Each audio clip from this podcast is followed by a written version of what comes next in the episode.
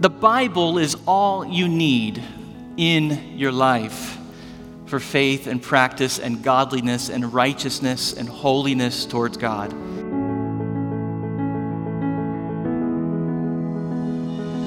Hello, and thanks for listening to the Shoreline Church podcast.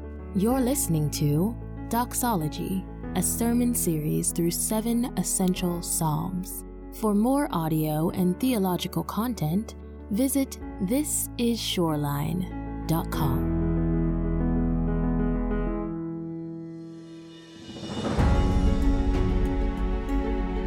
Good morning, Shoreline.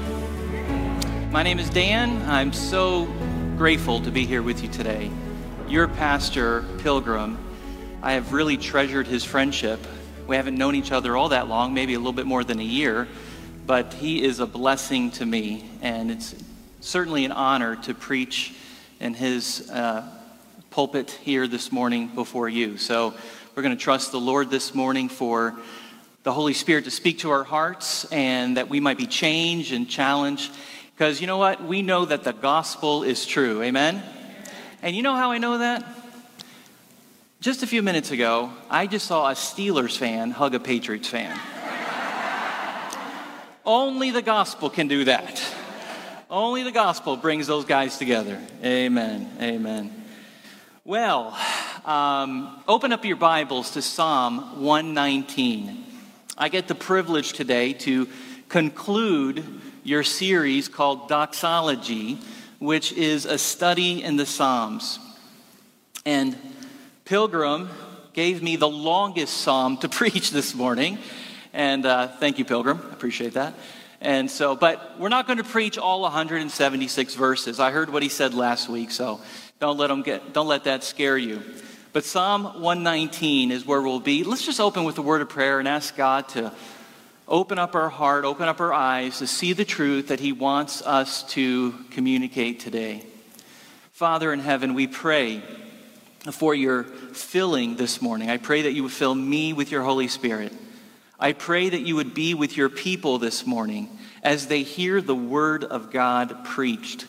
I pray as the psalmist prays in Psalm 119, 18, that you would open up our eyes to see great and wondrous things from your law. And Father, may we leave here today making much of Jesus and having our hearts satisfied in you, knowing that your word is sufficient. In Jesus' name, amen. Psalm 119 is comprised of, as I've already said, 176 verses. It is broken down beautifully, poetically. It is made up of 22 stanzas. It's a long song. Each stanza has eight verses each. It, it's so beautiful, the symmetry and the poetry of this psalm. It's also an acrostic, as the first word in each stanza begins with a letter of the Hebrew alphabet. In your Bibles, you probably see the Hebrew um, names or letters in the beginning of each stanza. And it's an acrostic all the way down.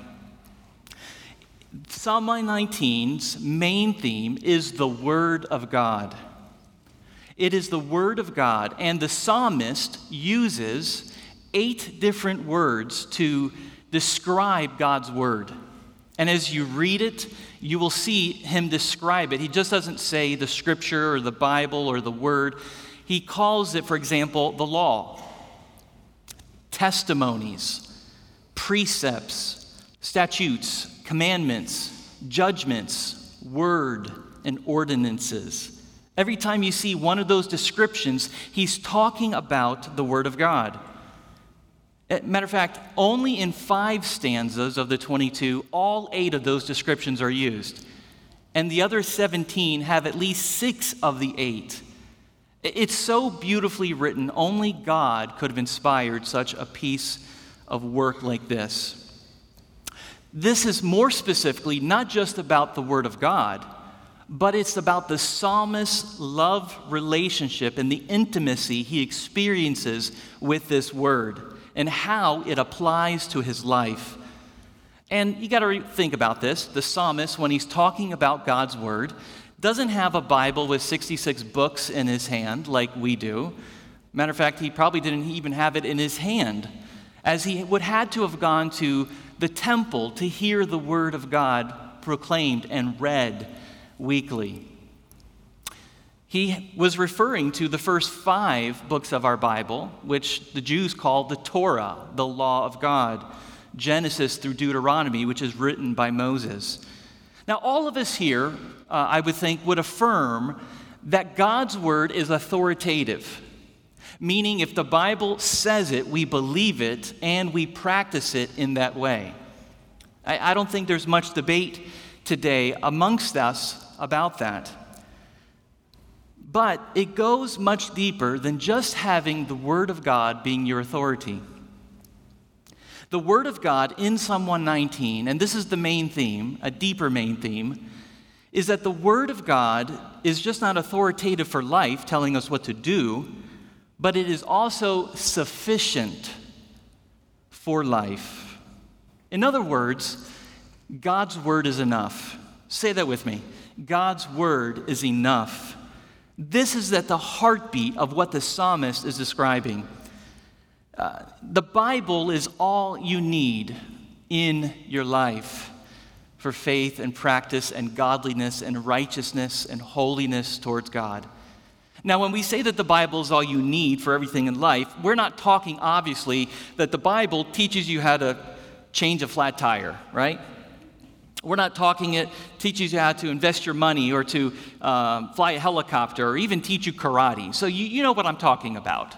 The Bible is sufficient for godliness and living the life God wants you to live for Him.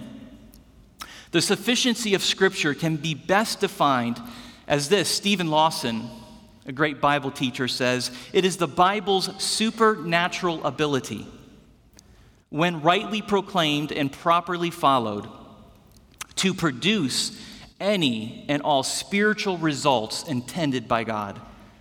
This is a question I want you to ask yourself as we go throughout this sermon. Is the Bible, is God's Word enough? If there was no music, if there was no other activities or groups to meet in, would his people still gather to hear the word taught? Is the Bible enough in your life? This is the teaching what the apostle Paul says in 2 Timothy 3:16 and 17. All scripture is breathed out by God and is profitable for teaching and for reproof and for correction and for training in righteousness, that the man of God may be complete, equipped for every good work. The apostle Paul certainly believed that the word of God is enough. How do sinners get saved? Well, I know we got to do all these gimmicks and tricks and and you know just kind of motivate them in that way so they think Jesus is cool, right? No. The Bible's enough to save sinners for the glory of God. This is why Paul says, I am not ashamed of the gospel, for it is the power of God. There is a supernatural ability within the word it's not man's word, it's God's word. And because it is God's word, it is enough. We need to look at the scriptures as our oxygen. Sometimes I think we only go to the Bible when we need a deep breath. I think maybe sometimes people live that way. Oh, I really need God right now. I really need to hear from the Lord. But see, that's not living with a sufficiency, the Bible's enough mentality. The sufficiency of Scripture implies you can't live without it. Matter of fact, 17 times in Psalm 119, the psalmist uses the word, Lord, I need to live. Give me your word. There is no life apart from with you apart from your word. The, for the psalmist, there was no life apart from the law of God in his life. I'll tell you, I read Psalm 119 at least 25 times in preparation for this message. trying to hone in on what the Lord was impressing upon me to share with you today. If I were to preach this psalm in my own church that I pastor, I would probably break it up into 22 weeks and just go one stanza a week because it is loaded with truth. And there is just no way that I could even begin to do it any kind of justice this morning to tell you all that Psalm 119 says and in all the ways that it is sufficient for life. So I challenge you to go home and read it. It'll take you about 20 minutes to read it if you read it at a good pace so you can comprehend. And let it absorb and to sink into your heart to see how God is using His word through the psalmist so, what I've done today, I've selected three ways that God's word is sufficient for life. That these themes are repeated and repeated. And, and it's also very interesting. It's not like one stanza is all about this theme and this stanza is all about this theme. It's spread all over. I mean, there's just not one consistent theme in each stanza, they're all spread about. And so it's difficult to preach really verse by verse in this way to get the full comprehension of this. But anyway, I've selected three different ways that the Word of God is sufficient for our life according to the psalmist. Number one, the Word of God is sufficient for the battle against sin. Look at, look at verse 9 with me and see what the psalmist says. It is sufficient for the battle against sin. He says, how can a young man keep his way pure? By guarding it according to your word. Boy, that's a great question, isn't it? How can we keep our way pure? As believers in Jesus Christ, we ought to seek to live holy lives that reflect the nature and the character of God. He is doing this work in us. To sin is to be impure, it's to be unlike God. So, the question for us as we are being sanctified, being made holy into the image of Jesus Christ is how can I not do those things that would make me impure, that would, I would sin against God? And the psalmist had this question for his own life God, I want to live for you. How do I do this? And he answers his own question. He says, by guarding it according to your word. See, God's word is our defense for holy living. That word guard there means a defense. The word teaches us who God is, what He's like, what He wants to do. To go contrary to His laws, to go contrary to God. God is pure, He's holy, He's righteous. And He's called us to do, be the same. The scriptures proclaim that God has said, Be holy. Why? Because I'm holy. There's no other reason. This is the expectation. Holiness is not something that we do to ascribe some righteousness in ourselves to become like God, but holiness is what God does in us through His Holy Spirit to make us more Christ like. It is the Word of God that reveals who God is. For example, in the Ten Commandments, who the psalmist would have, what the psalmist would have known and probably would have been referring to we know that in the Ten Commandments it says, don't commit adultery. What does that teach us about God? God is faithful. It says, don't bear false witness. What does that teach us about God? God is honest. It says, don't covet.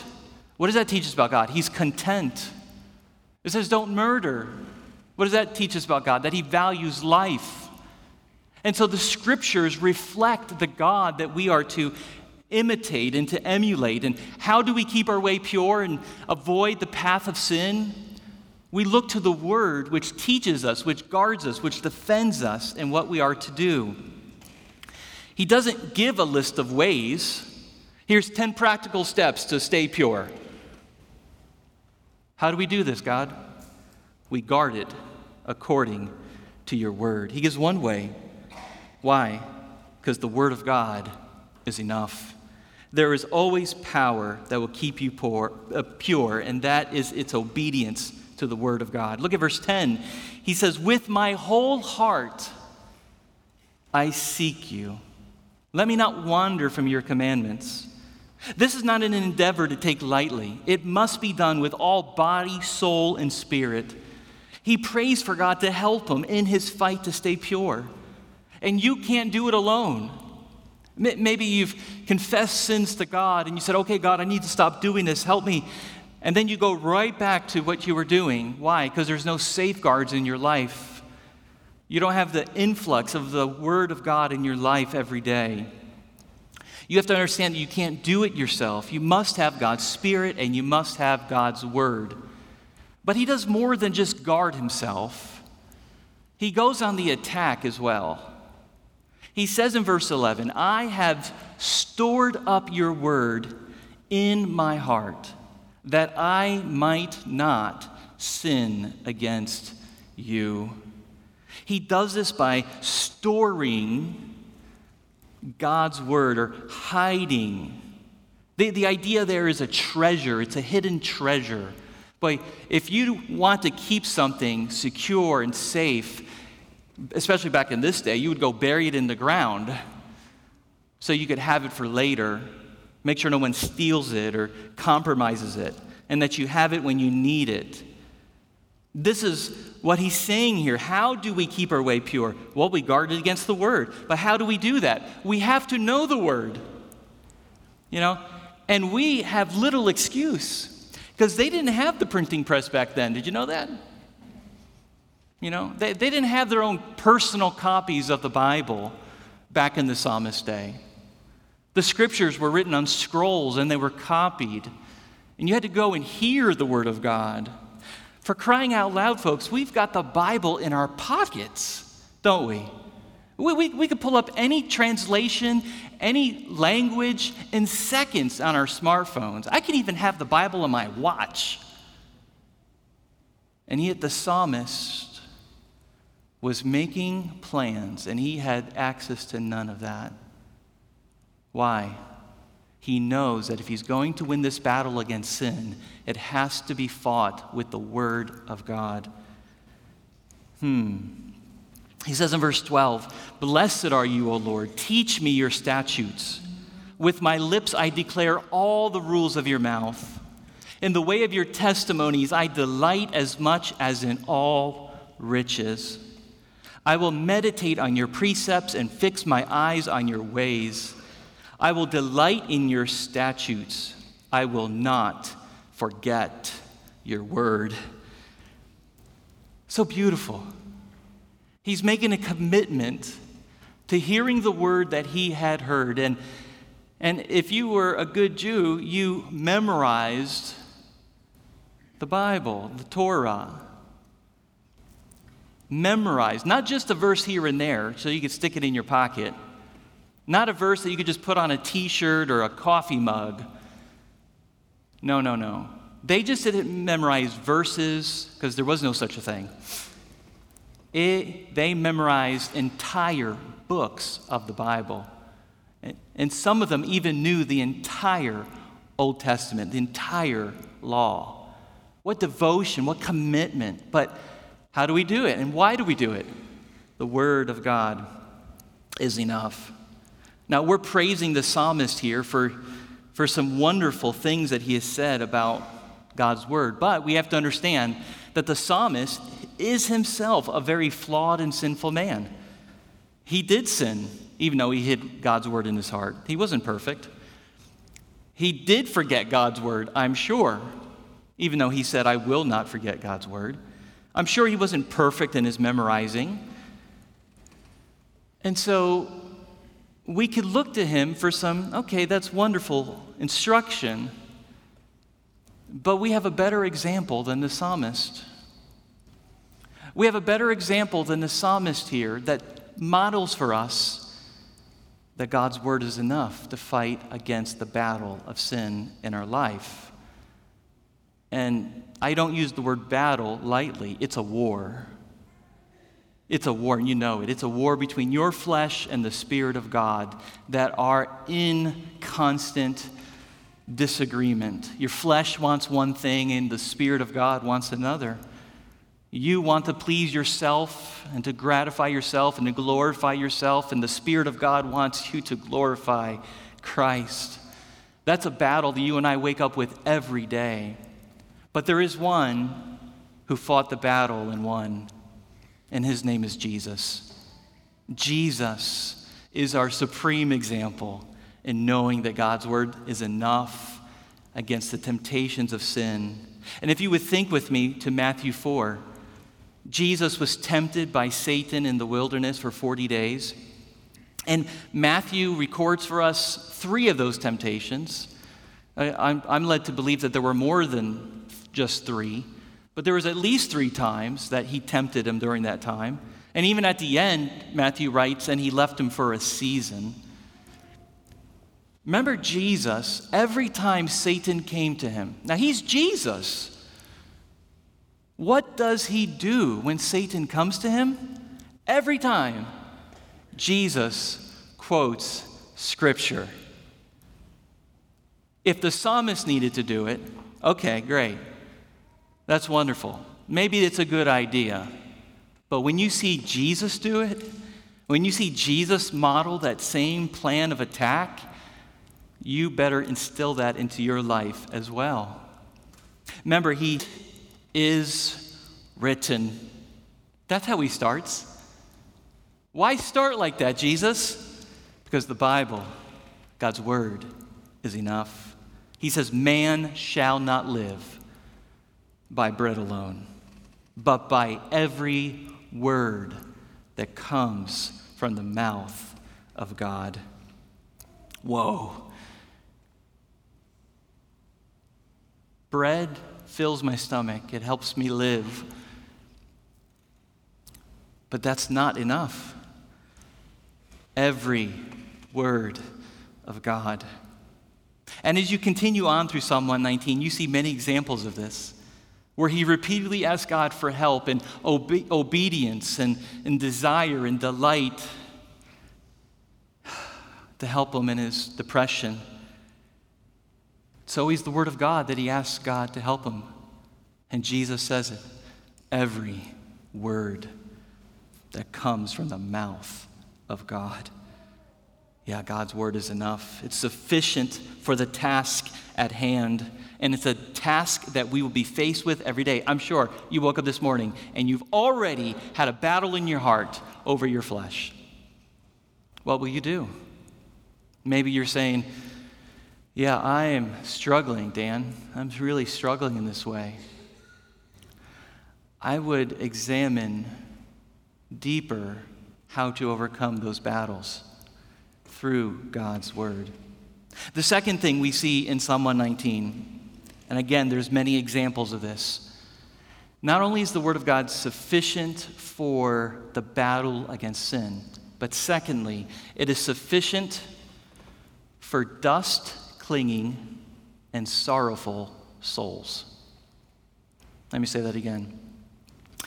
It is sufficient for dust clinging and sorrowful souls. Look at verse 25 with me.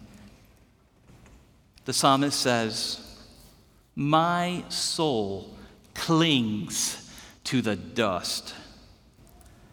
Give me life according to your word.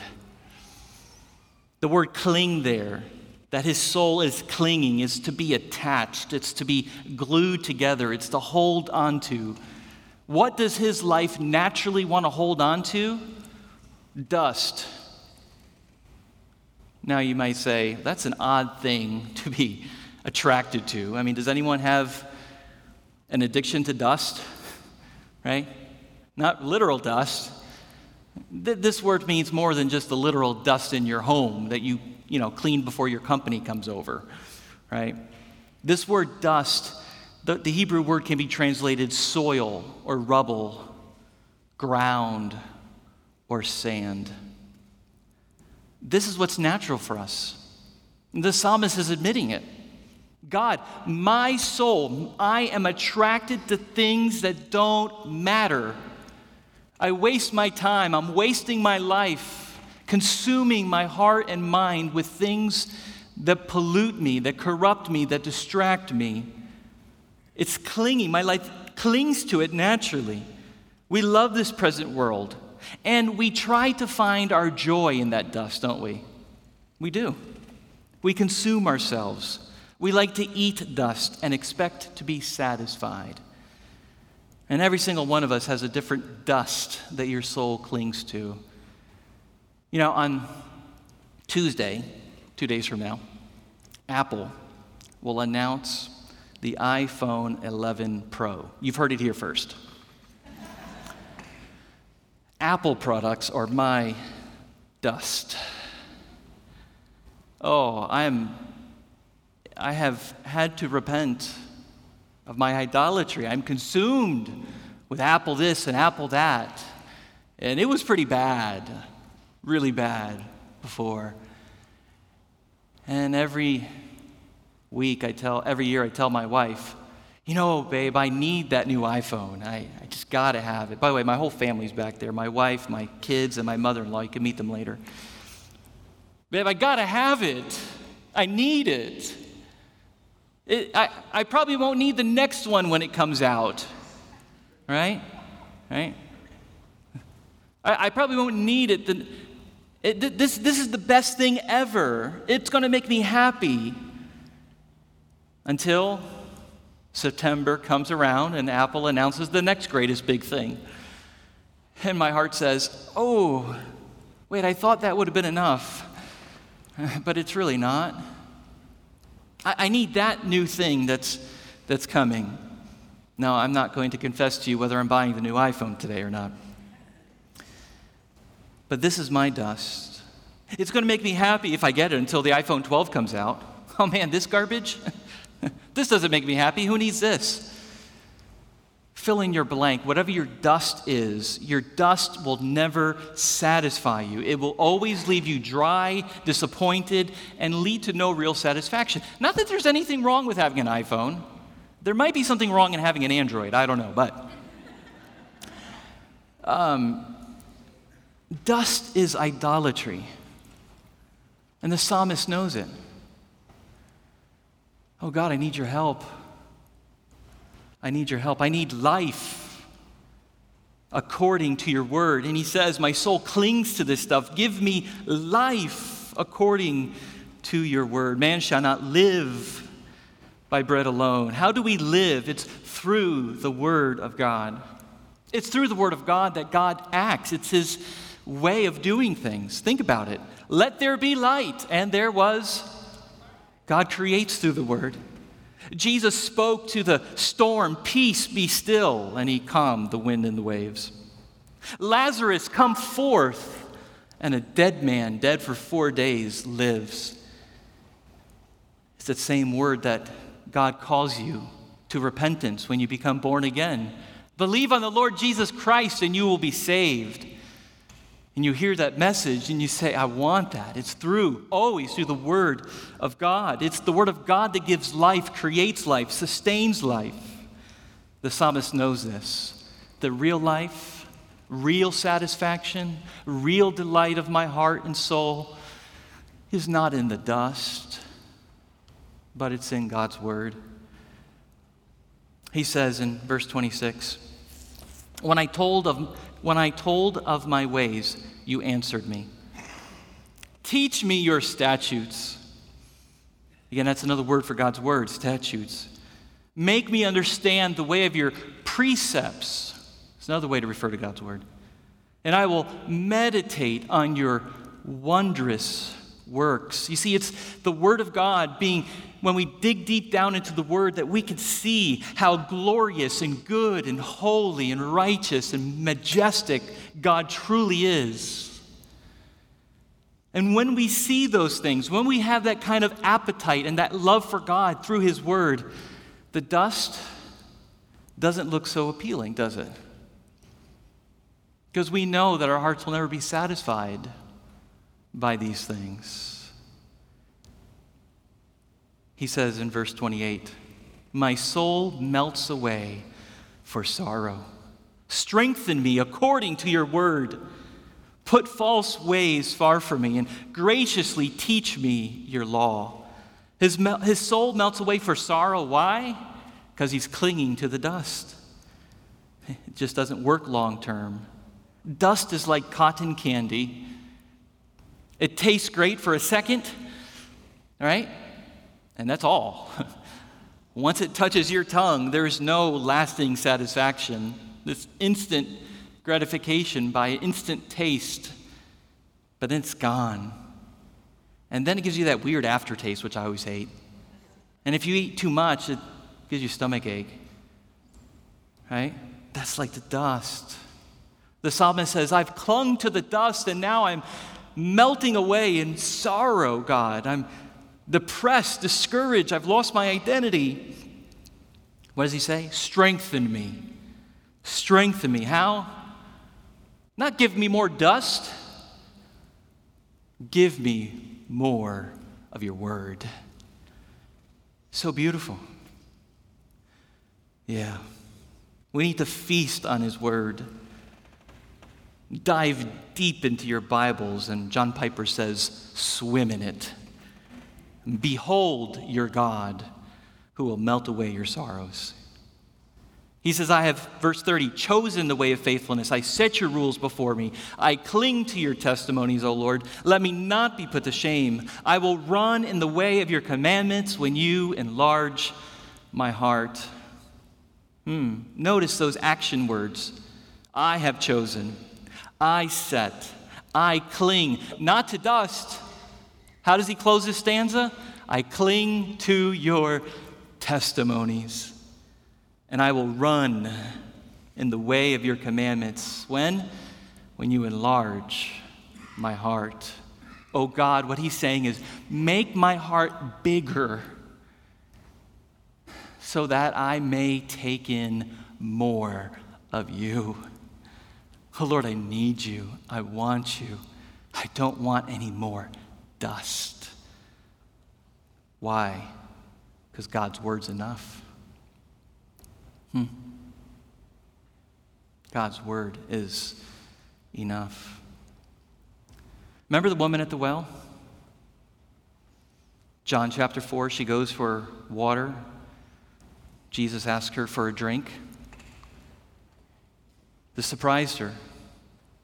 And Jesus eventually says to her about the well that she's getting the water from Everyone who drinks of this water will be thirsty again. But whoever drinks of the water that I will give him will never be thirsty again. The water that I give him will become in him a spring of water welling up to eternal life. Jesus is not just our great example in the sufficiency of the word to battle sin He's also our great example in knowing that not only is there a written word to give us victory, but there's also an incarnate word. It's no mistake that John begins his gospel by saying, What? In the beginning was the Word. And who is that Word? The Logos, it's Jesus. And then he goes through that chapter. By him, all things were created. Takes us back to Genesis language, what the Word of God creates. It's Jesus. The Word of God is sufficient. The Word of God is enough. And he says the Word lived amongst us, dwelled amongst us, and we beheld his glory. The glory of the only begotten of the Son, of the Father, full of grace and truth. Jesus is sufficient to clear your dust and your sorrow, to give you real life, because He is the Word of God. He is living water. And when you have that Word, when you have that water, your dust will look like dust, and you won't desire it as much. Let's go to the last one. I know time is short. It's sufficient to keep you hungry for God. One of the things Jesus said that just amazes me After he leaves the woman at the well, his disciples are concerned for him and they say, Has he eaten yet? Give him something to eat. And Jesus replies in John 4 34, Jesus said to them, My food is to do the will of him who sent me and to accomplish his work. Oh, yeah, the Father sent the Son by his word. Jesus, obedient to that word, said, That word is more important to me in this moment than eating. Remember where he just came from ministering to a woman, a Samaritan woman, at a well. I'll, I'll eat, but the word and the work my Father has sent me to do is important. And when you see things like this, I believe through the Holy Spirit, you will grow a hunger for God. That's what the Bible says, what Paul says, is newborn babes desire the milk of the word so that they could grow thereby. That's Peter, actually. Oh, it's this hunger, it's this growth in Christ that helps you see the scriptures as invaluable, priceless, sweeter than any dust your soul wants to cling to. So I want to pray for you this morning that you would hunger after the word. That as you believe that God's word is authoritative for your life, that you will also stop and ask yourself, what is my relationship to God's word like the psalmist? As my great example, Christ, who did accomplish God the Father's work. Jesus died on the cross for sinners. He absorbed the Father's wrath,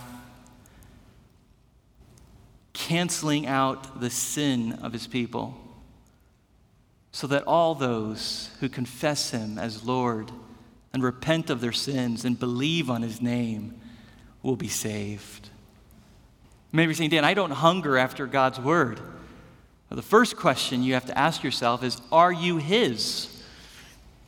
Because a hunger for God's word is, is a part of that. It's how it begins. You belong to Him, and He gives you His Spirit, which gives you those cravings for the word. Cravings that sound like this, the psalmist says in Psalm 119, 72. The law of your mouth is better to me than thousands of gold and silver pieces.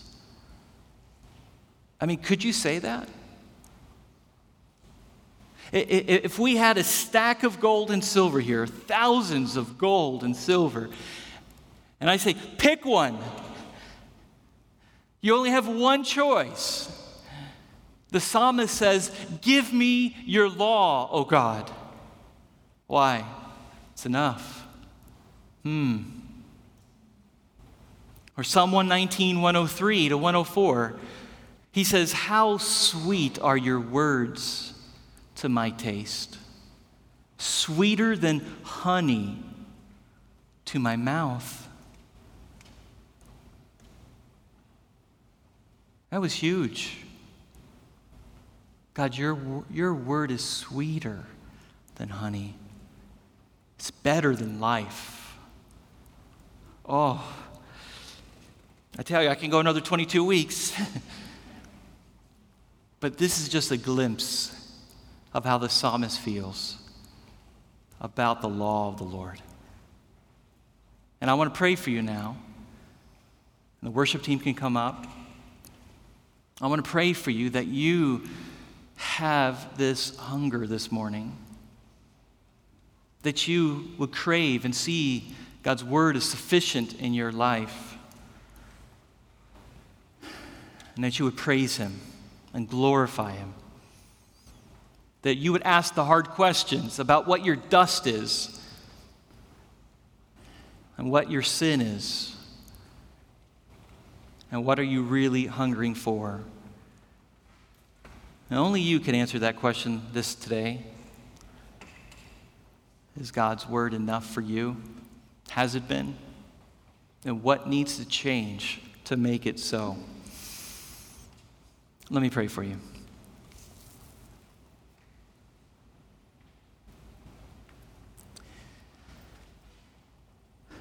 Father, we need your help this morning. Help us as we apply these words to our hearts. Convict us, O oh God, to know the power and greatness and beauty of your word as a doxology of praise to you. Lord, help us to know that your word is sufficient in the battle against sin. Help us to follow our great example, Christ, who, when tempted, quoted Scripture. Help us to also know the sufficiency of your word and delight in it Oh Lord, over 30 times the psalmist uses the word delight and love and longing. He had an intense appetite for your word. Create the same appetite within us. Give us this hunger that we see the psalmist have. And may it lead to endless joy and praise to you. And Father, I pray for those in here who do not know Christ, that do not have a relationship with you. That hunger doesn't exist because they have other questions to ask themselves today. It's who is Jesus? What do I do with him? Is he Lord? Is he Savior? Or is he somebody else? Help them, Lord. Draw them by your Holy Spirit. May the gospel go forth in power and in victory today to save those who believe in Christ for the forgiveness of their sins. We love you, Lord. Help us. In Jesus' name, amen. If I could help you any way today, if you want to talk to me after the service, if you don't know Jesus, if you need some other help and pray, I'd love to pray with you today, and I'm sure Pastor Pilgrim and Micah and everyone else, when they get back, James, will also be a further help to you. God bless you, and thank you for this opportunity. Let's sing.